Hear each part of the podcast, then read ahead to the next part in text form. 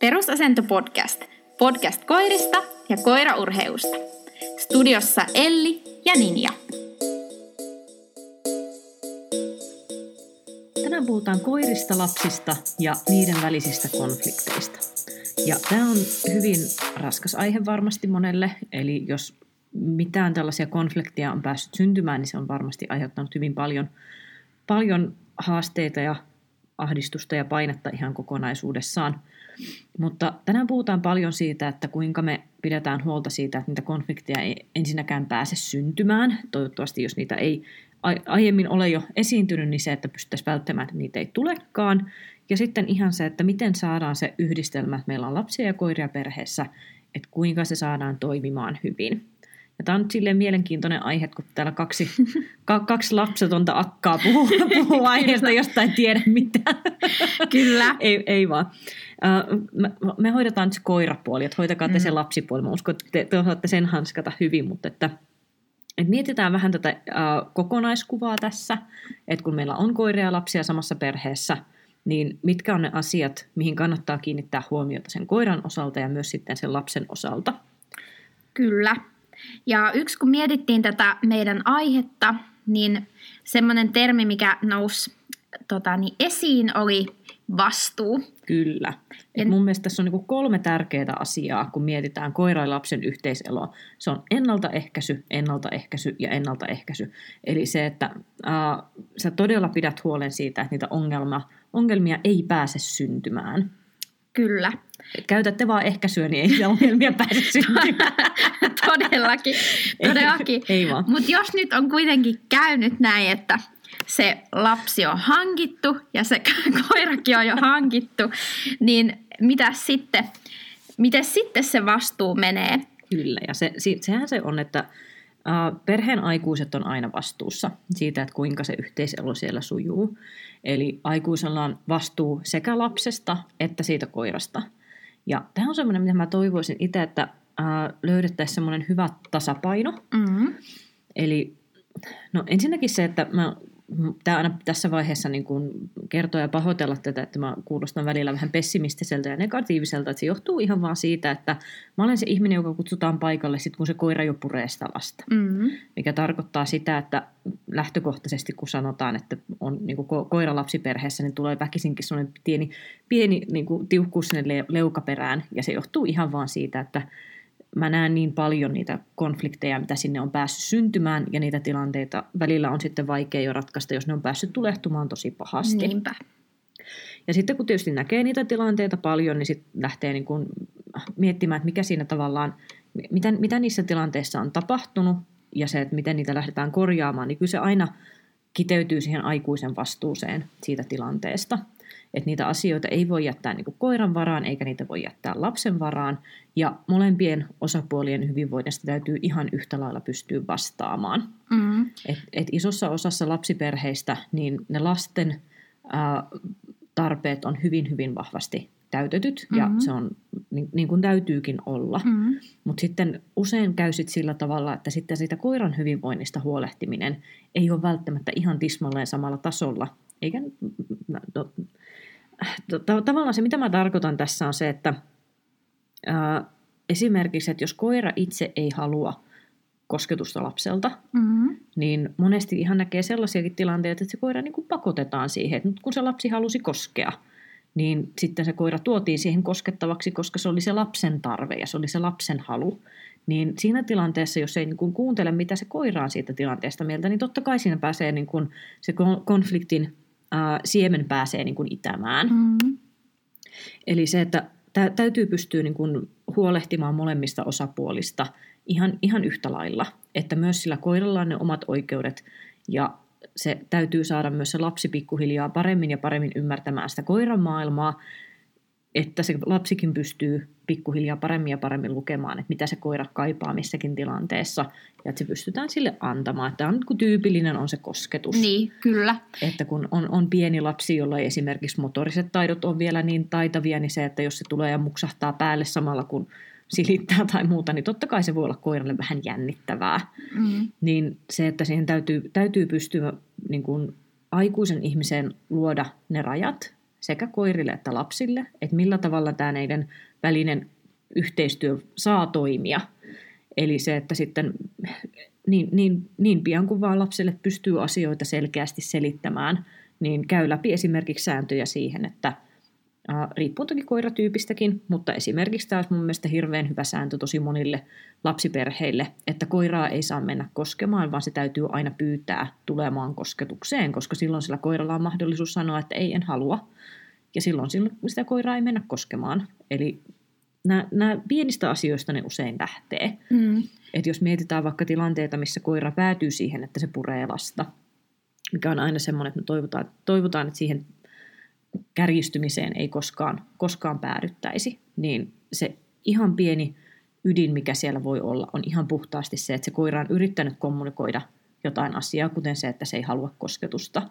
Ja jos se sivutetaan kerta toisensa jälkeen se kommunikointi, ja se koiran stressi kasvaa siitä aiheesta, niin siinä on, on usein eväitä vähän isompiinkin isompiin konflikteihin. Mm. Ja sitten nimenomaan ehkä se, että tavallaan kun se lapsen tulo perheeseen, niin se muuttaa tosi monia asioita. Niin, ja on tosi paljon sitä kiirettä ja tulee ruuhkavuodet ja kaikkea. Niin miettisi just etukäteen vähän niitä toimintamalleja tai vähän niitä tilanteita. Että miten sitten siinä, ihan siinä jo alkuvaiheessa pystyisi ottaa sitä koiraa niin kuin jotenkin mukaan ja huomioi, että sitä koiraa tulisi huomioitua myös sen lapsen, lapsen lisäksi koirakin saisi sitä huomiota tasaisesti. Et ei, et koska ei kuitenkaan tiedä, mitä ne, mitä ne koirat sitten miettii. Et osa voi olla sellaisia, että ne koiratkin on tähän mustasukkaisia tai jotenkin kokee, että niiden asema siinä perheessä niin kuin muuttuu niin radikaalisti, mm. koska tulee tämmöinen ihan, ihan tota uusi arvaamaton tyyppi, joka itkee ja, ja tota, käyttäytyy niin kuin eri lailla. Mitä sitten taas aikuiset ihmiset siinä perheessä? Mm, kyllä. Ja se mustasukkaisuus nyt ehkä ei ole ihan tieteellinen termi tälle mm. aiheelle, mutta just se ää, täytyy hahmottaa, että se on iso muutos myös koiralle. Mm. Ja silloin ne stressitasot nousee tosi herkästi. Ja ihan puhtaasti se, että kun rutiinit muuttuu ja stressitasot nousee, mm. niin se on jo itsessään iso asia, joka saattaa aiheuttaa paljon niin kuin semmoista ylilyövää käytöstä myös koiralta, jolloin sitä täytyy lähteä niin kuin purkaa sitä tilannetta vähän niin kuin monesta eri näkökulmasta. Että me palataan, palataan tuohon niin ongelmien ratkaisuvaiheeseen sitten pikkasen myöhemmin tuossa, mutta että se ää, stressin hallinta on yksi ehdottomasti tärkeä asia siihen. Kyllä. Mutta tosiaan toi aikuisten vastuu on se ihan ykkösjuttu. Mm-hmm. Ja se on, se on se kaikista isoin määrittävä tekijä siihen, että kuinka hyvin se yhteistyö siellä perheen sisällä rupeaa toimimaan. Ja tässä niin se aikuisen taito kommunikoida koiran kanssa on mun mielestä äärimmäisen tärkeää. Eli se, että mä oon itse ainakin huomaavinani tällaisen kaavan, että ne ihmiset, jotka on hyviä kouluttamaan koiria, ne pystyy tekemään selkeät säännöt niille koirille, ne koirien on helppo toimia sen ihmisen kanssa sen takia, että se ihminen pystyy selittämään niitä asioita koirille ym- helposti ymmärrettävällä tavalla. Mm-hmm. Pääsääntöisesti ne ihmiset pystyy selittämään ne asiat hyvin myös sille lapselle. Eli se, että sitten kun on koirat, joilla on selkeät säännöt ja niillä on hyvä olla, ja sitten on lapsi, joka, jolla on selkeät säännöt ja sillä on hyvä olla, niin pääsääntöisesti silloin toimii äärimmäisen hyvin. Kyllä. Mutta sitten jos meillä on semmoinen, että se on ollut pikkasen niin kuin aavistuksen verran haastava se suhde sen koiran kanssa jo ennemmin, ja sitten siihen otetaan vielä kuvioihin se lapsi mukaan, niin se ei ole aina kauhean mm. helppoa silloin saada toimimaan. Kyllä. Että tavallaan se semmoinen hy- hyvä, hyvä suhde siihen koiraan auttaa myös siihen, että se ää, suhde kehittyy hyväksi myös sitten lapsen ja koiran välillä, koska silloin yleensä se kommunikaatio pelittää molempiin suuntiin. Niinpä. Ää, aikuisen vastuu on tosiaan myös siihen ennakointiin ja siihen ennaltaehkäisyyn. Eli esimerkiksi tämä on mun mielestä hirveän tärkeää, että sä mietit etukäteen jo, että mitkä tilanteet tulee olemaan vaikeita. Mm-hmm. Eli se, että optimismi on hyvä asia, mutta sitten yltiöoptimismi on yleensä vaan tyhmyyttä. Kyllä. Eli se, että jos esimerkiksi, että sulle tulee lapsi perheeseen, ja sulla on, sanotaan nyt vaikkapa, äh, sähköitä paimenkoiria. Joo niin mun mielestä ei ole yhtään väärin olettaa, että jonakin päivänä tulee se tilanne, että se lapsi saa vauhtia lisää liikkeeseensä, se rupeaa liikkimään juoksuleikkejä, niin se koira tulee jahtaamaan sitä lasta ja puremaan mm-hmm. sitä. se, se, ei ole niin kuin, se, se ei ole mikään um, epärealistinen oletus, että niin joskus mm-hmm. tulee tapahtumaan.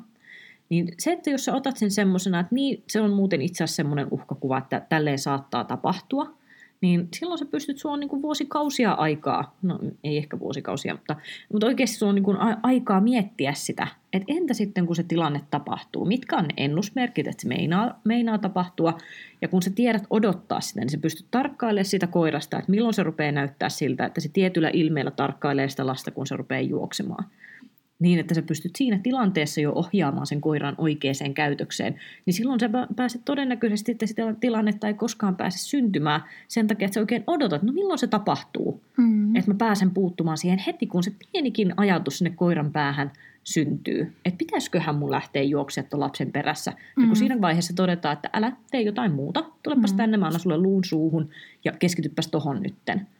Tai se, että jos vaikka tiedostetaan se, että no näin siinä saattaa tapahtua, ja vaikka että meillä ei ole toimivaa luoksetuloa, mm. niin hyvä, sä tiedostat sen, nyt sä ehdit treenata sitä niin pitkään, Kyllä. että silloinkin kun se tulee se reaktio, että nyt lähdetään vähän paimentaa tuota kiljuvaa mm. juoksevaa lasta, niin sä pystyt kutsua sen koiran takaisin, ja se tilanne ei pääse kärjistymään. Tämä on niin semmoisia, että semmoinen pieni pessimismi siinä, että eiköhän tämä jossain vaiheessa rupea niin kuin, uh, huonoon suuntaan menemään, joten mitä mä teen, että se ei pääse te- tapahtumaan. Kyllä. Niin se on ihan hyvä, hyvä semmoinen realistinen lähtökohta.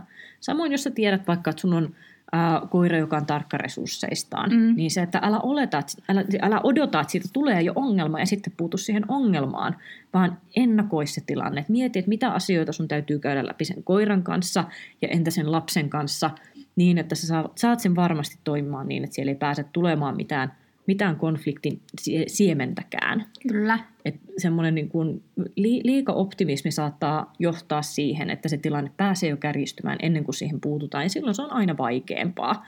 Että jos sä pystyt tekemään sen niin, että sä reagoit niin pieniin asioihin, pieniin alkuihin, niin silloin se on helppo sekä koiralle että lapselle että ihmiselle siihen, niin kuin aiku, aikuiselle siihen puuttua. Mutta ne konfliktilanteet usein on semmoisia, että sitten siellä on jo pelkoa, siellä on stressiä, siellä on painetta, mm-hmm. siellä on suurempia uhkakuvia horisontissa ja silloin, silloin siihen on todella vaikea niin kuin enää puuttua rennosti. Kyllä. Ja sitten just tavallaan sekin, että, että ei ehkä ei muista vaikka koiran historiasta, että onko siellä ollut jotain semmoisia, ei välttämättä niin kuin lasten kanssa konflikteja, mutta jotain muita semmoisia, jotka on tavallaan tehnyt sille koiralle semmoisia muistoja, joista sitten ne niin kuin tota, lapset voi muistuttaa. Ja tästä mulla on oma esimerkki se, että mun seltti oli, ei ehkä seltiksi ihan uskomattoman herkkä, mutta tietyissä jutuissa herkkä. Ja kun se oli tota, joku ehkä 12 viikkonen, niin oli sellainen tilanne, että tämmöinen lievästi kehitysvammainen henkilö otti sen yhtäkkiä niin kuin syliin, periaatteessa silleen vähän jahdaten. Joo. Ja mä en ollut niin kuin en arvannut sitä, en voinut niin kuin mitenkään ohjeistaa häntä. Hän ihan niin kuin viattomasti sen teki, mutta otti sen pennun niin kuin tavallaan syliin ilman, että koira olisi halunnut syliin. Ja, tota, ja hänellä oli aika semmoinen niin kimakka ääni, vähän semmoinen ehkä lapsimainen ääni. Ja siitä lähti sitten se, että se seltti niin kuin selkeästi jännitti lasten ääntä ja lähti helposti niin kuin paimentaa tai jahtaa, jahtaa lapsia. Tai sen tyyppisiä, no yhtä mun äitin kaveriakin itse asiassa jo oli vähän samanlainen ääni, mutta ne lapset oli selkeästi semmoinen, niin kuin, mistä se, mistä se niin kuin lähti semmoinen pelko, pelkoreaktio. Mm-hmm. Niin se oli kyllä ihan mielenkiintoista, että ne voi olla tommosia ihan tavallaan erilaisia tilanteita, mistä sitten tulee, tulee kammolapsia kohtaa. Kyllä. Se on erityisen haastavaa nämä tilanteet on usein koirille, joilla ei ole sitä oman perheen mm, sisällä mm, olevaa lasta. Että usein siitä niin kuin tapahtuu, että suurimmassa osassa tilanteistahan tai niin kuin lapsiperheistä, jossa on koiria, niin se on täysin ongelmaton se tilanne. Mm. Ja se koira laumautuu tosi nopeasti siihen lapseen ja sitten äh, ne tavallaan saa sen lapsilisenssin. Eli Niinpä. se, että se koirakin tavallaan hahmottaa sen, että tämä tämä pieni ihminen nyt ei käy vielä ihan täysillä. Joo. Ja siltä, sillä on, niin kuin, ta- tavallaan annetaan joustoa sellaisissa Mm. asioissa, missä väl- välttämättä niin kuin aikuisille ihmisille ei tulisi. Että just näitä tällaisia, että lapsi yhtäkkiä kaatuukin päälle, kun koira Mm. nukkuu. Niin siinä, missä aikuiselle ihmisille koira saattaisikin jo vähän ärähtää, että no koko nyt on hitto niin kuin häiritä mun unta. Niin, mm. niin niiltä löytyy se sama, sama kuin on pentulisenssi. Kyllä. Niin se, että jos pe- pentukoira roikkuu korvassa, niin aikuinen koira on vähän silleen, jaa, no sä nyt oot kakara, niin ehkäpä sä jonain päivänä tästä opit. Aikuinen koira, jos yrittää samaa, niin sä lähdet sieltä hyvin nopeasti. Niinpä. Niin tämä on niinku semmoinen lapsilisenssi ja pentulisenssi, niin ää, koirat oikeasti osaa sitä käyttää ja Mm. niillä on usein hyvä tilannetaju lasten kanssa.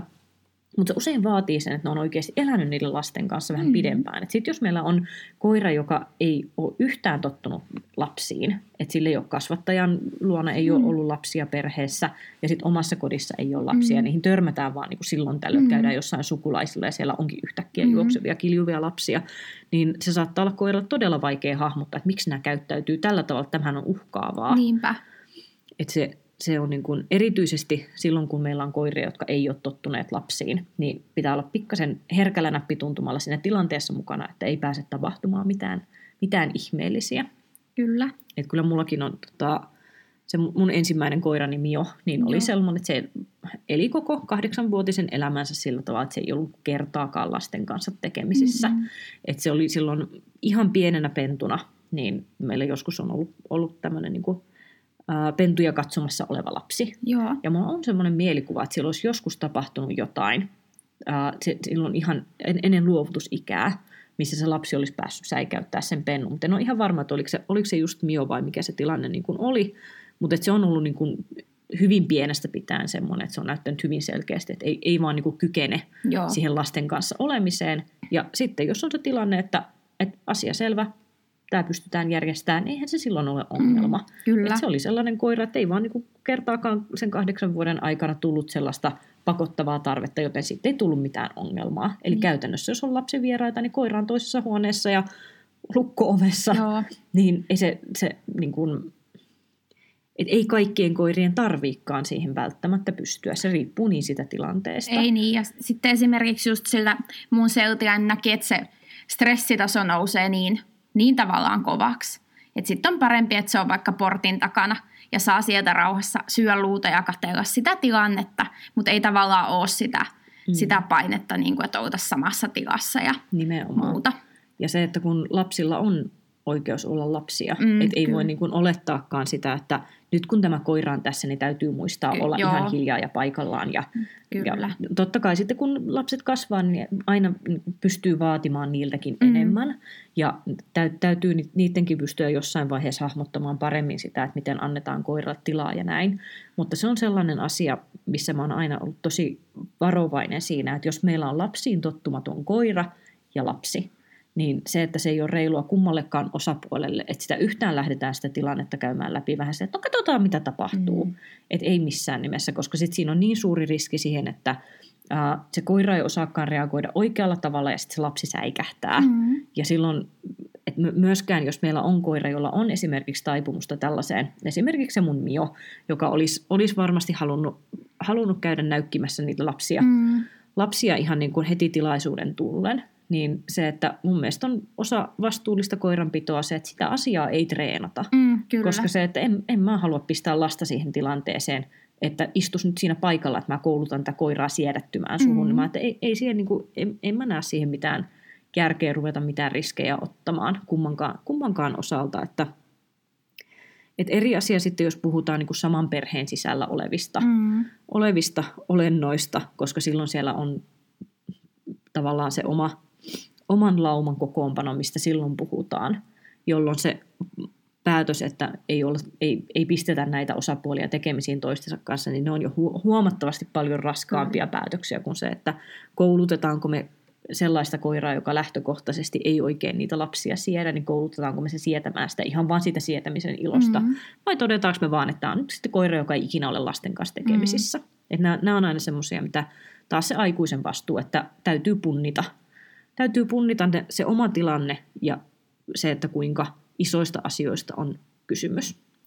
Ja sama on tavallaan se, että sitten kun se lapsi vähän kasvaa, niin siitäkin tulee se aikuisen vastuu, että ei voi tehdä niin, että ei tavallaan opasteta sitä lasta, vaikkapa koira uukoiluttamisessa, vaan niin kuin jotenkin siinä joskus tuntuu, että ihmiset unohtaa sen, että kyllä sitä niin kuin lasta pitäisi opastaa ennen kuin se laitetaan koiran kanssa vaikka jonnekin pissatuslenkille. Niin nämä on ehkä semmoisia vähän välillä kauhujuttuja, että, että ihmiset ei jotenkin sitäkään niin kuin aattele, että, että ei se ole vaan niin, että annetaan niin kuin koiraa lapselle hihnaa ja käytäpä se tuolla ja ei niin kuin anneta tavallaan sille lapselle mitään semmoisia avaimia, että miten pitäisi toimia sen koiran kanssa. Nimenomaan. Että kyllä sanoisin, että ennen kuin se lapsi yksin lähtee sitä koiraa ulkoiluttamaan, niin sitä olisi pitänyt tapahtua hyvin, kyllä. hyvin paljon niin, että siinä on aina se aikuinen mukana ohjeistamassa. Mm-hmm. Koska se, että eihän siinä jos niin kuin mitään ihmeellistä ei tapahdu, että kävelytä koira metsän reunaan, mm. se no, nostaa koipea ja vie se takaisin mm. sisälle, että ei välttämättä tule mitään. Mm. Mutta entä sitten, jos meillä on tilanteita, että entä jos tulee irtokoiratilanne, joku toinen koira karkaa sen sun koiran luokse, kun ei aikuisetkaan osaa näissä tilanteissa toimia oikein, niin entä sitten lapsi? Onko sillä mitään, mitään mahdollisuuksia hanskata sitä tilannetta, ettei esimerkiksi tule sitä, että ne koirat rupeaa tappelemaan keskenään ja se lapsi on siellä välissä. Mm. Sitten se, että osaako se lapsi lukea niitä koiran tarpeita. Mm-hmm. Eli jonkun verran näkee niin kuin sellaisia tilanteita niin kuin tuolla arkielämässä, että esimerkiksi siellä on jokunen lapsi, jolla on pieni pieni koira flexin päässä ja lapsilla on hirvittävän hauskaa, ne tekee siellä jotain juoksuleikkiä ja se koira ihan henkensä hädässä juoksee niin kuin pelokkaana siellä mm-hmm. flexin perässä ja yrittää pistää niin kuin liinat kiinni ja niin kuin ka- kaikki tämä tällainen, että että kun lapselta ei välttämättä pystykään olettaa, että siellä on niin kuin sitä tilannetajua ihan hirveän mm. paljon aina, etenkin jos niin kuin on, on semmoinen äh, vilkkaiden lapsien lauma, jotka lähtee leikkimään, se helposti unohtuu ne kaikki ohjeet, mitä sinne on annettu. Taas toki iästä riippuen, mm. että kyllä niin kuin vanhemmilta lapsilta pystyy, pystyy niitäkin asioita vaatimaan, mutta se, että täytyy sen niin kuin aikuisenkin hahmottaa se, että pystyykö se oma lapsi pelaamaan sillä tavalla, että se koira pystyy sen tilanteen myös niin kuin hyvin, hyvin hanskaamaan, että sinne ei pääse tulemaan niitä stressejä tai fyysistä nykimistä sille koiralle tai mitään muutakaan semmoista epämiellyttävyyttä, mikä ei sille koiran, sinne koiran arkeen se ei kuulu. Mm. Ja nimenomaan se, että aikuiset opastas lapsia. Että kyllähän lapset on tosi semmoisia omaksuvaisia ja ottavat sitä tietoa vastaan, kun ne sillä tavalla ikätason mukaisella tyylillä sitten kerrotaan ne asiat. Kyllä. Että niin kuin esimerkiksi huomasin mun sukulaisen lapsista tai mun serkun lapsista, että vaikka on semmoisia neljävuotiaita ja sitten seitsemänvuotias, ja ne ei ole ollut niin koirien kanssa tekemisissä. Mutta sitten kun käy ne tavallaan ne perusmallit, että miten tämän vilkkaan koiran kanssa nyt toimitaan ja miten kannattaa kuttua se luokse, se luokse ja näin voit vähän leikkiä sen kanssa. Niin ne ottaa ihanasti sen niin kuin vastaan, kun selittää sen tavallaan ja kertoo, että miksi pitää toimia tällä tavalla, niin ihanasti ne jotenkin sen niin kuin ymmärtää. On, se, se on kyllä, meilläkin hallilla, hallilla käy paljon lapsia ja hmm. ne on aina sellaisia, että meillä on paljon tämmöisiä omia junnuryhmiä, etenkin tuolla Agilitin puolessa, niin kyllä se vaan on huikea ero, että kuinka nopeasti lapsi oppii aikuiseen verrattuna. Mm. Että ne pieksää kyllä ihan mennen tullen sen, että mm. kuinka hyvin aikuinen ihminen pystyy omaksumaan tietoa. Että se on, se on taas sitten kyllä, että heti kun saadaan ihminen, joka osaa antaa sitä tietoa oikealla tavalla sille lapselle, ja on, on se vastuullinen aikuinen siinä lähellä, niin ne kehittyy kyllä ihan huikeata tahtia, ja yleensä niistä tulee upeita tiimejä niiden koirien kanssa. Mm. Et ei siinä niin kuin lähtökohtaisesti siinä ei ole mitään mitään ongelmaa. Mm. Mutta ne harkittavat asiat on just se, että äh, minkä ikäisenä sitä lasta voi laittaa sen koiran kanssa liikenteeseen. Ja se varmasti riippuu paljon lapsesta ja se varmasti riippuu siitä koirasta. Mm. Äh, Sitten tietysti koko. Et se, se on ihan sellainen, että kun aikuisillekin ihmisille tulee paljon sellaisia tilanteita vastaan, että se mm. henkinen hallinta ei riitä, vaan sun täytyy pystyä myös fyysisesti hallitsemaan se koira, niin saatikka sitten lapsen kanssa – Et silloin se ei mun mielestä ole reilua, ei, ei koiralle eikä, eikä etenkään lapselle, että jos silloin kerta kaikkisesti liikaa painoa siellä hihnan päässä Kyllä. ja tulee se semmoinen niin avuton olo, että enhän pysty pitelemään tätä koiraa, Mhm. koska silloin se helposti se keskittyminen menee siihen, tai tiedä, mutta voisin kuvitella, että ainakin itsellä tulee se, että nyt jos on sellainen olo, että mä en pysty fyysisesti pitelemään tätä koiraa tila, tar, tarpeen tulla, niin kyllä se nyt on aika stressaava Kyllä. tilanne.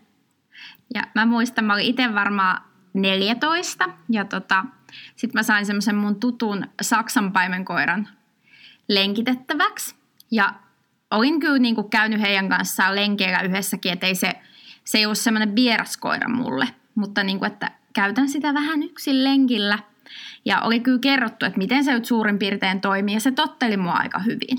Mutta sitten tuli ärsykkeeksi, muistaakseni niin kuin toinen koira oli niinku tien toisella puolella. Me oltiin vielä aika kaukana siitä tien ylityksestä, tai tiestä, jonka toisella puolella se koira oli. Ja sitten se päätti, että nyt mä lähden toi toisen koiran luokse. Ja siis se painoi ehkä mun verran se sakema, niin siis mä en ole ikinä niin korkeata niin käyttölinjasta Saksan paimenkoiraa niin kuin nähnyt. Ja se lähti. Ja mulla ei ollut mitään muuta vaihtoehtoa kuin mennä niin kuin maahan, maahan istumaan. Ja se koira veti ja mä tulin siellä perässä. Mutta mä sain sen ennen tietä niin kuin, tota, pysäytettyä. Mutta se oli niin kuin semmoinen silloin mua oikeasti niin kuin pelotti, koska mä tajusin, että mä en tiedä, että saanko mä tämän pysähtyä ennen tuota tietä. Tämä kuulosti jotenkin tosi tutulta, että mulla on itsellä kanssa niin lähtenyt Oi, oi. tämä oma, oma koiraharrastus sillä tavalla, että on oikeasti ollut aika, aika pikkainen, kun meillä on ollut niitä semmoisia oikeasti aika kusipäisiä karjakoiria Joo. silloin, kun mä oon ollut lapsi. Ja vaikka karjakoira nyt ei iso koira olekaan, niin se on hyvin voimakas, niin kuin hy, hyvin jämä, jämäkkärakenteinen, ja sitten kun pistetään pieni lapsi siihen perään, niin kyllähän se oikeasti vie Joo. vie. Että mä oon ollut varmaan just se semmoinen kulmakunnan kauhu, joka just esimerkiksi tämmöiset strategiat on tullut hyvin tutuksi, että kun näet toisen koiran, niin juokse lähimmälle lyhtypylvälle sitomaan hihna siihen kiinni, että se koira ei pysty vetämään sua siitä, että on ollut, mitähän mä ollut jotain 5-6-vuotias silloin. Ja sitten jotain tällaisia, että jo- jos esimerkiksi tämmöisen tilanteen mä muistan ihan täysin, että mulla oli meidän ensimmäinen karjakoira Inka, joka oli hyvin aggressiivinen muille koirille. Joo. Niin esimerkiksi tämmöisen mä muistan, että mä oon, on- silloin mä oon ollut jo kuitenkin ihan alasteikäinen, että ei, ei, ei kuitenkaan ihan, ihan pikku, pikku, pikku kakara, niin jostain pihasta ampasi joku aprikoosivillakoira ja yritti syöttää itsensä sillä meidän inkalle, Mm. mm. niin mä muistan sen, että mä niin kuin ihan tyyn, tyynen viileesti niin tota, menin seisomaan siihen koiran niin kuin niskan päälle ja pidin sitä vaan niin kuin poskista kiinni molemmin puolin, että se ei pystynyt kääntää päätä niin, että se olisi pystynyt puremaan sitä Niinpä. villakoiraa. Mä se, että mä toivoisin, että nämä on niitä, että ei ole niin kuin ensimmäisten asioiden lomassa, mitä lapset oppii koirien kanssa Kyllä. niin kuin toimimisesta. Että tällaiset on hyviä strategioita, että niin kuin, näin sä saat pideltyä sen koiran. Et silloin ei ehkä ole niin kuin ihan tämä tämmöinen niin koira- ja lapsiyhdistelmä toiminut aivan parhaalla mahdollisella Niinpä. tavalla, mutta eipä sitä silloin ajatellut. Mm. Silloin oli vaan sitä, että no tämä nyt on vähän tämmöinen tämä koira ja kyllä mä, kyllä mä aina jotenkin sen kanssa pärjään. Niin kyllä se pääsääntöisesti ihan pärjättiinkin, mutta Mm. et jos joku tunnistaa tämmöisen aprikoosivillakoiran on, omistajan niin kuin tuolta jostain joku sen, joku sen vuoden takaa, niin tota, pahoittelut. Vaikka ei sinne mitään sit lopulta tapahtunutkaan. Mm. Voin kuvitella, että sillä on jollain vähän sydän hypännyt kurkkuun, kun nähnyt, että siellä on tämmöinen kakarasen ison koiran hihnan päässä ja ei näyttänyt välttämättä ihan hirveän luo- luotettavalta toiminnalta siinä vaiheessa. Mutta mut se on niinku pakko sanoa niinku tämmöisenä nostalgiafiilistelynä, että niinku, kun itse muistaa, että oli lapsi, niin se, että, niinku, että kuinka hyvä mieli tulee siitä, että saa niinku koiraa vaan ulkoiluttaa, niin niinku, että kuinka kivaa se voi olla. Koska mä muistan, että mä niinku, pä- tosi monien metsästyskoirien kanssa pääsin sitten niinku, lenkiä tai lenkille mukaan. Ja sitten mun tädillä ja hänen pojallaan ja miehellä oli noita revereitä. Niin voi että miten ihanaa, kun ne tuli sitten käymään Ruotsista Suomessa ja mä pääsin niiden revereitten kanssa niin kuin, tota, lenkille. Niin siis mä olin niin reeveri fani, että ihan uskomattava ihania koiria. Ne oli niin kuin mun elämäni tähtihetkiä. Joo. Mä, mä en yhtään osaa samaistua tuohon. Se johtuu ehkä siitä, että meillä oli tosiaan vähän, vähän kuspäisempiä karjakoiria. Mä olin niin teini-ikään asti mä olisin, että kuka helvetti näitä haluaa, ei saakeli Ihanaa. sentään. Mutta kyllä mä sitten jossain vaiheessa löysin sen, löysin sen tota, koirien ihanuuden myös. Ja kyllähän niistä omistaan aina niin kuin Niin, kyllä. piti, mutta ei ollut, tiedätkö sitä semmoista, että tosi kiva päästä lenkittää Kyllä. tätä. Jotenkin ehkä Tähän. ei lähtenyt ehkä ihan oikealla, oikealla tota jalalla liikkeelle se meidän, Kyllä. meidän yhteistyö silloin, mutta se nyt oli sitä aikaa. Mm. Tuosta aikuisen vastuusta vielä, niin yksi mikä mun mielestä olisi hyvä nostaa vielä esille on somevastuu. Mm. Ja tämä on semmoinen, että mä en sano, että jos ihminen postaa someen kuvia lapsista ja koirista ja niiden, niiden välisestä ähm, kanssakäymisestä, mutta mä sanoisin, että jotta voisit, olla niin kuin, jot- jotta voisit saada kiitettävän arvosanan sanan somen vastuullisuudesta, niin vaikka se olisi miten hyvä se sun koiran ja sun lapsen välinen suhde, Mm. ja vaikka se olisi miten konfliktiton ja vaikka se olisi sen tyyppinen koira, että se niinku rakastaa sitä lasta yli kaiken, niin mun mielestä silloin ää, ei, ei ole täydellisen vastuullista esimerkiksi laittaa kuvia, jossa koira ja lapsi nukkuu vierekkäin. Ää, tai, tai sillä tavalla, että esimerkiksi lapsi makaa koiran päällä. Tai se, että lapsi pistää käden koiran kuura- ruokakuppiin. Tai jotain muuta vastaavaa, tällaista, mikä, mikä on niin kauhean söpöjä ja sulosia. Mm. Mutta kun suurin osa ihmisistä ei oikeasti osaa lukea niitä tilanteita, Mm. ja sit jo, niin mitä enempi näitä kuvia pyörii tuolla somessa, niin sen enempi siellä rupeaa pyörimään myös niitä kuvia. Ja mä uskon, että tosi moni tunnistaa tämän ilmiön, missä on silleen, että suurin osa ihmisistä, että aa, miten söpöä, ja sitten taas koira-ihmiset on silleen, ai saakeli sentä, toivottavasti ei käynyt pahasti. Koska niiden koirien ilmestä näkee, että se ei todellakaan ole ihan ok. Että siellä voi olla hyvinkin vahvat varoituseleet päällä, ja se koira saattaa näyttää äärimmäisen ahdistuneelta, ja sitä ei huomata. Eli se, että vaikka se sun kuva ja se sun ää, koiralapsipari siellä olisi kuinka rento ja niin kuin konfliktiton ja niillä ei ole mitään ongelmia toistensa kanssa, niin mun mielestä silti someen ei kuulu kuvat, missä esimerkiksi lapsi on koiran päällä tai halaa koiraa mm. tai pieni lapsi ison koiran selässä, niin ei missään nimessä. Ja just nämä niin kuin vie- vierekkäin nukkumis kuvat, missä se lapsi on vaikka koiran päällä, niin mä ajattelin, niin kuin ei. Niinpä. Että ne on niitä, että sit, sit sä otat sen kuvan ja sä pidät sen siellä sun kännykässäsi ja sä kat- katselet sitä itse, mutta et jakoon mä en niitä haluaisi nähdä laitettavan. Et se on, se on niinku mun mielestä sellainen... Sellainen juttu. Niin. Ja mä niinku itse näen nimenomaan sen, että, tai en tiedä, mutta ärsynyt aika paljon siitä, että esimerkiksi on ollut just näitä niin kuin, tapauksia, missä esimerkiksi jotkut bitpuit on tehnyt ehkä lapsille jotain. En ota nyt rotuun sillä tavalla kantaa, mutta mä en tykkää siitä, että sitten esimerkiksi näiden koirien omistajat laittaa nettiin sitten vähän niin kuin tämmöisenä mielenilmauksena tai vastareaktiona niitä kuvia, missä se pikku vauva nukkuu sitten koiran pedillä tai koira nukkuu vauvan pedillä, mutta siinä vieressä niin, kuin, niin jotenkin se on semmoista ärsyttävää huomiohakua. Mm. Siinä mua ei oikeastaan kiinnosta edes se koiran rotu, vaan nimenomaan toi, mitä sanoit, että ei ne vaan niinku, ne ei kuulu niinku someen. Ja mä en ymmärrä minkälaista jotain, hakeeko ihmiset sillä jotain merittiä itselleen nyt koiran ja lapsen kasvattajana, koska nämä voi tässä nyt ihanasti makoilla vierekkäin. Mm. Se, mä uskon, että siellä on esimerkiksi semmoinen voi olla ajatus siellä pohjalla, että jos on kuullut vaikka paljon kommentteja siitä, että ihmiset on ollut huolissaan, että miten hän, mm. että syökö toi sun koira sit on sun lapsesi. Niin voin kuvitella, että sen jälkeen tulee niin kuin tarve tavallaan sille, että no ei se syö, katso nyt, tuossa Niin. hänet olleen söpösti makaa vierekkäin. Mutta silloin taas se, että en, en mä siinä, siitä huolimatta mä en niin kuin näkisi, että se, siinä olisi, olisi mitään pointtia. Et jo- jos sun tarvii jollekin jotakin vakuutella, niin he saavat kyllä ihan, ihan uskoa sen ilman julkisesti jaettua kuvamateriaalia. Et en, en mä niinku, et just näitä, että et mi- mitä järkeä siinä on. Mm. Et just, ja jos miettii näitä tilanteita, että kun on niitä, että annetaan lapsen halata sitä koiraa ja annetaan sen maata sen päälle ja annetaan sen pistää se käsi sinne ruokakuppiin, Mm. että miksi sun tarvii antaa tämän tapahtua? Et ei niinku, kuka siinä voittaa? Mm. Mitä, sillä, mitä sillä saavutetaan? Että ei se ole mikään itseisarvo, että se koira sietää sen. Ei. Et kyllä mä niinku näen sen, että ei, ei voi niinku, et tie- tiettyjä rajoja täytyy koirallekin asettaa, että sen täytyy hahmottaa esimerkiksi, että se ei voi töniä lasta kumoon tai napata sen kädestä Mm. lelua tai ruokaa tai mitä tahansa muuta, mutta se, että niin kun, ää, niin kuin asiakseen niitä rajoja ei mun mielestä tarvitse lähteä hakemaan sieltä toisestakaan suunnasta. Että kyllä sen lapsen nyt vaan täytyy pystyä tekemään mm. ihan mitä tahansa sille koiralle, se koira vaan myöntyy siihen. Mm. Kyllä.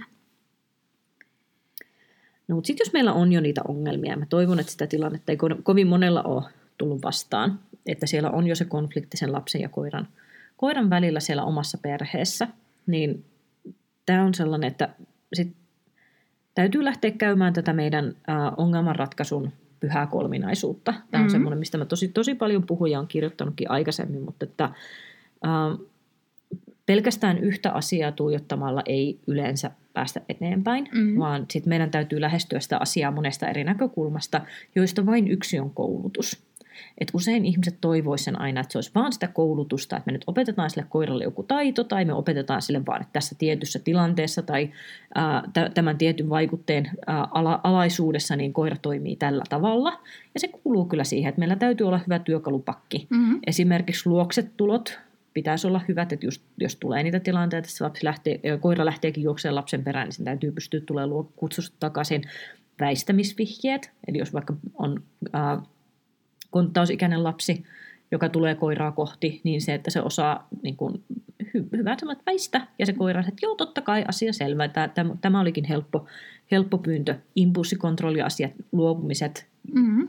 ää, ke- kieltämiset, se, että me saadaan se koira rauhoittumaan, rentoutumaan, eli ihan rauhoittumisharjoituksen. Tämä kuuluu kaikki siihen koulutuksen osaan. Mm-hmm. Sitä semmoista niin kuin selkeitä ohjeita koiralle, hyviä työkaluja ohjaajalle, hallintaa koiralle, niin se on tärkeä osa ja sitä yleensä täytyy lähteä, lähteä viemään eteenpäin, jos siellä on niitä ongelmia, jotta meillä olisi mahdollisuutta ennaltaehkäistä sitä tilannetta ennestään. Mutta jos me keskitytään pelkästään tähän, niin yleensä se vaste ei ole hyvä, vaan se mitä me vielä tarvitaan lisäksi on ensinnäkin stressinhallinta. Ja tämä on sellainen, että jos koiralla on korkeat stressitasot, niin sehän ylireagoi joskus todella todella paljon. Että näkee sellaisia koiria, että sillä ei ole mitään niin kuin semmoista sisäsyntyistä vahvaa tarvetta käyttäytyä esimerkiksi hyvin kärkkäästi tai terävästi, mutta se vaan tapahtuu sen takia, että se koira on jatkuvasti ylikierroksilla mm. ja sen on vaikea olla itsensä kanssa. Niin se, että stressinhallintaan liittyy esimerkiksi se, että kuinka paljon se koira saa sellaista liikuntaa, missä pystyy olemaan rento. Kyllä. Eli käytännössä pystytkö se viemään sitä vetsään mm-hmm. pitkille metsälenkeille. Mm-hmm. Se on niin kuin se ensimmäinen asia. Että tuntuu välillä, että mä niin kuin kyllästymiseen asti mä niin kuin ihmisille, jotka tulee, tulee hakemaan apua, niin mä vaan niin kuin komennan metsään. Mm, että nyt vaan, että et, koita nyt löytää se resurssi, että sä pystyt sen tekemään. Et mä tiedän, että ihmisillä ei ole siihen aikaa, niillä ei ole siihen välttämättä motivaatiot, niillä voi olla vaikea päästä sinne, jos on vaikka autoton ja sitä metsää mm. ei ole siellä lähellä, mutta se, että se olisi vaan niin kuin pakko pystyä järjestämään silloin, jos me huomataan, että yksi ongelman ydin on se koiran stressitasojen nousu. Mm-hmm. Että se, se vaan täytyy pystyä tekemään. Äh, stressinhallintaan kuuluu hyvälaatuinen lepo, ja tämä on mun mielestä yksi sellainen asia, joka on myös aikuisen vastuulla, eli pitää huolen, että sillä koiralla on se oma rauhallinen paikka, jonne se pystyy menemään. Silloinkin, kun vaikka lapsi leikkii, mm-hmm. niin se, että se saa sitten mennä vaikka omaan huoneeseen siksi aikaa nukkumaan se koira, jos se, jos se sitä tarvitsee. Ka- kaikki muu tämmöinen itsensä toteuttaminen, haistelutyöskentelyhän on äärimmäisen hyvä tapa laskea stressitasoja. Ja riippuen hyvin paljon koirasta vähän, että minkä tyyppistä se kaipaa, mm-hmm. mutta se, että uh, jotta ne stressitasot lähtee laskuun, niin sun täytyy sekä pitää huoli siitä, että ne tilanteet, jotka aiheuttaa sitä stressin nousemista, niitä tapahtuu vähemmän ja vähemmän. Eli tämä liittyy nyt siihen koulutukseen, eli jos koira vaikka stressaantuu jostain, kun lapset leikkii, niin sitten se mm. koulutus on just sitä, että me tehdään vaikka vastaehdollistamista, kun se ko- uh, lapsi leikkii, tai me pidetään huoli siitä, että se yhdistää siihen positiivisia asioita ja se pikkuhiljaa se niin kuin stressin aiheuttaja rupeaa aiheuttaa mm. sitä aina vähemmän ja vähemmän ja vähemmän, mutta sitten pelkästään se ei automaattisesti täytyy myös päästä purkamaan, että se tulee niin kuin kahdesta suunnasta. Ja sitten viimeinen on se tilanteen hallinta. Eli koulutus, stressinhallinta ja tilanteenhallinta on semmoinen, että me pääsääntöisesti tarvitaan kaikki kolme, jotta se tilanne pääsisi edes vähän laukeamaan. Tilanteenhallinta on esimerkiksi sitä, että sä pistät sen koiran portin taakse mm-hmm. silloin, jos se lapsi leikkii ja se koira ei pysty hanskaamaan sitä tilannetta. Tilanteenhallinta on esimerkiksi sitä, että se koira on lukkojen takana kotona niin, että jos lapsi tulee kotiin lapsikavereiden kanssa ennen kuin aikuiset on kotona, se on tyypillinen haaste, mm-hmm. mikä muuten on, Että se, että ää, vaikka oman perheen lapsi olisi ihan ok, niin sitten ne lapsikaverit, jotka tulee ja on vaikka rajuja leikkejä lasten välillä, mm. niin se on esimerkiksi yksi, Kyllä. mikä monilla koirilla saattaa olla semmoinen, että ne haluaisi vähän niin kuin mennä, mennä siihen pikkasen järjestyksen valvojaksi väliin, että hei, hei, hei, ei, ei, näin, ei näin rajusti. Joo. Niin esimerkiksi se on yksi asia, että, että, niin kuin, että sitten että ihan, ihan sama, minkälainen munalukko sulla pitää olla siellä ovessa, mm. että se koira todella pysyy siellä, jos, jos sä et pysty takaamaan sitä, että se tilanne on ihan ok, jos ne lapset on siellä keskenään sen koiran kanssa. Se on tilanteen hallintaa. Mm-hmm. Tilanteen hallinta on opettaa koira kuonokoppaan, jos tuntuu tarpeelliselta, että pystytään olemaan rennosti, eli täytyy pystyä turvaamaan kaikkien turvallisuus siinä Kyllä. tilanteessa. Ja se, että, se, tavallaan, että sä et niin kerta toisensa jälkeen niin puske sitä koiraa siihen tilanteeseen, missä sillä on vaikeaa, ja sitten ylläty, kun sillä olikin taas vaikeaa. Kyllä. Eli äh, tarkoitus ei ole se, että me niin kuin vältellään niitä tilanteita niin kuin maailman tappiin asti. Mm-hmm. No se joillekin se on vaihtoehto. Et riippuu aina siitä, että mikä, mikä se tilanne on. Mutta se, että niin kun pääsääntöisesti tilanteenhallinta tarkoittaa enemmänkin sitä, että sä todella menet ajatuksen kanssa niihin tilanteisiin. Että sä pystyt hallitsemaan sitä semmoisella tavalla, että se lopputulos on hyvä. Mm-hmm. Eli just näitä tällaisia, että jos, jos sillä tulee vaikka niin, että, että se koira vaikka kerta toisensa jälkeen varastaa lapselta ruokaa kädestä, niin silloin sun täytyy vaan niin kuin joka ikinen kerta, kun sä annat sille lapselle sitä ruokaa käteen, niin sun täytyy tietää, että kohta se saattaa tapahtua, että se koira varastaa sen, jolloin sä ninjailet siellä välissä, että sä ehdit keskeyttää, että se ei pääse tapahtumaan. Niinpä. Tai jos, jos sulla ei ole mahdollisuutta siihen, niin sitten sulla on se portti, jonka taakse se koira menee niin pitkään, että se lapsi syö. Tai jotain muuta vastaavaa. Eli tilanteen hallinta on sitä, nimenomaan sitä ennakointia. Kyllä. Ja vasta sitten, jos meillä kaikki nämä kolme osa-aluetta toimii hyvin, niin silloin me päästään eteenpäin niissä asioissa. Mutta että äh, noi on vaikeita juttuja, jos, jos, jos siellä on isoja ongelmia. Mm. Että jos ollaan esimerkiksi siinä tilanteessa, että se koira todella puree ja se puree pahasti. Että ne on, ne on niin sellaisia, että kun, että kun näitäkin tullut vastaan, vastaan jonkun verran. Ei onneksi ihan hirveän paljon. Tyypillisempää on se, että se koira vähän kiihtyy ja vähän näykkii. Mm. Ja se nyt ei ole vaarallista. Että sit se, on, se on usein semmoinen, että opetetaan vähän koiraa ja pikkasen koutsataan lasta ja katsotaan, mm. että se aikuinen on koko ajan tilanne, tilanteen tasa, niin se on yleensä ihan fine. Mutta sitten jos meillä on sellainen tilanne, että se koira todella on pahasti purullasta, niin ne on niitä tilanteita, missä mä kaikista helpoiten heitän hanskat tiskiin sen asian suhteen, koska se, että jos mietitään se ihan, ihan tältä kantilta, että kuinka isot asiat siellä on vaakalaudalla, mm. että jos, etenkin jos meillä on niin kuin iso koira ja pieni lapsi, niin, niin se, että halu, halutaanko me oikeasti testata, että kuinka hyvin se meidän koulutusprosessi toimii? Onko tämä se asia, missä me halutaan testata, että et, et, et, miten tämä tästä lähtee menemään? Että kyllä niin jossain vaiheessa on vaan pakko todeta, että ei, tästä ei tule enää. Kyllä. Tästä ei tule enää yhteistyötä, että sitten sit ne on ne tota, vaikeat valinnat edessä, että minne se lapsi annetaan adoptioon. Ja...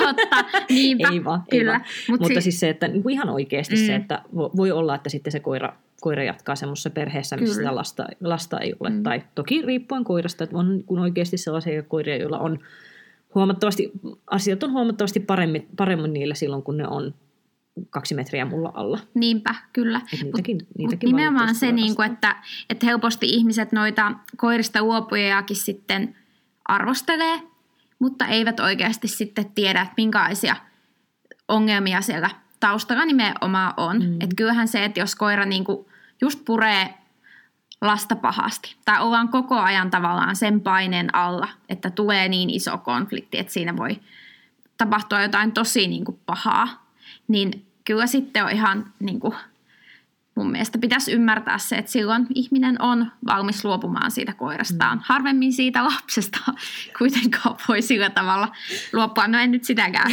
sano tai rupea tässä nyt arvostelemaan, jos lapsi laitetaan kiertoon kauheata. mutta... Oi voi. Mene, menikö nyt vähän mustaksi huumoriksi? Meni vähän mustaksi huumoriksi, mutta sallittakoon se Sa- nyt. Se sallitaan ehkä, mutta luotamme, luotamme ihmisten huumorintaju. Kyllä. Vaikka vaike, vaikeita teemoja onkin, mutta on noin tosiaan, siis to, toisaalta on myös sitten se toinenkin puoli tästä. Että mm. Kyllä niitäkin on tullut vastaan, missä niin kuin koira lähestulkaan automaattisesti pistetään pois, Joo. kun se lapsi on tulossa. Niin. Ja tämä on semmoinen, että monet ihmiset jopa olettaa niin, että sitäkin paljon kuulee, että jos on niin kuin ihminen, ihminen saamassa lasta ja heillä on koiria, niin on sille, että niin, niin ja ne koirathan varmaan sitten lähtee. Niin.